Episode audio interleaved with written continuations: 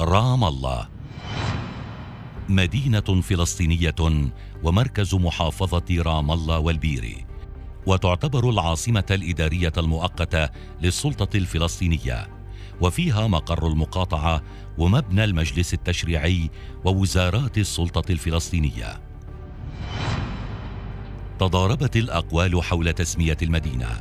فعرفت في التوراة باسم رامتايم صوفيم لكن الباحثين اكتشفوا أن المدينة كنعانية في الأصل وكلمة رام تعني المكان المرتفع وأضاف العرب إليها لفظ الجلالة الله فأصبحت بهذا الاسم.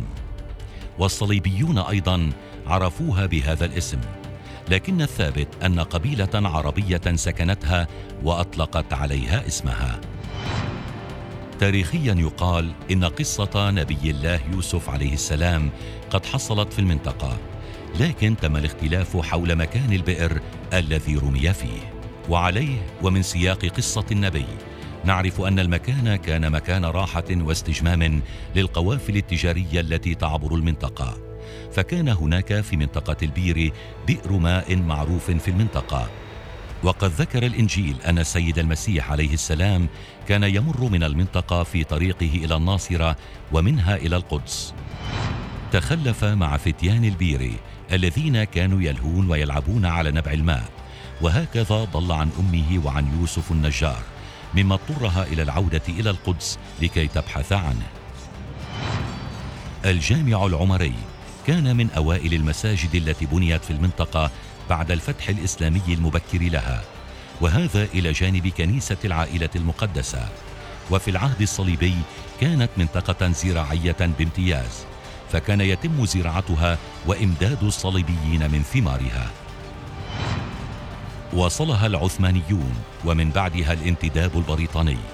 وفي تلك الفترة أنشئت أول مدرسة نظامية في فلسطين.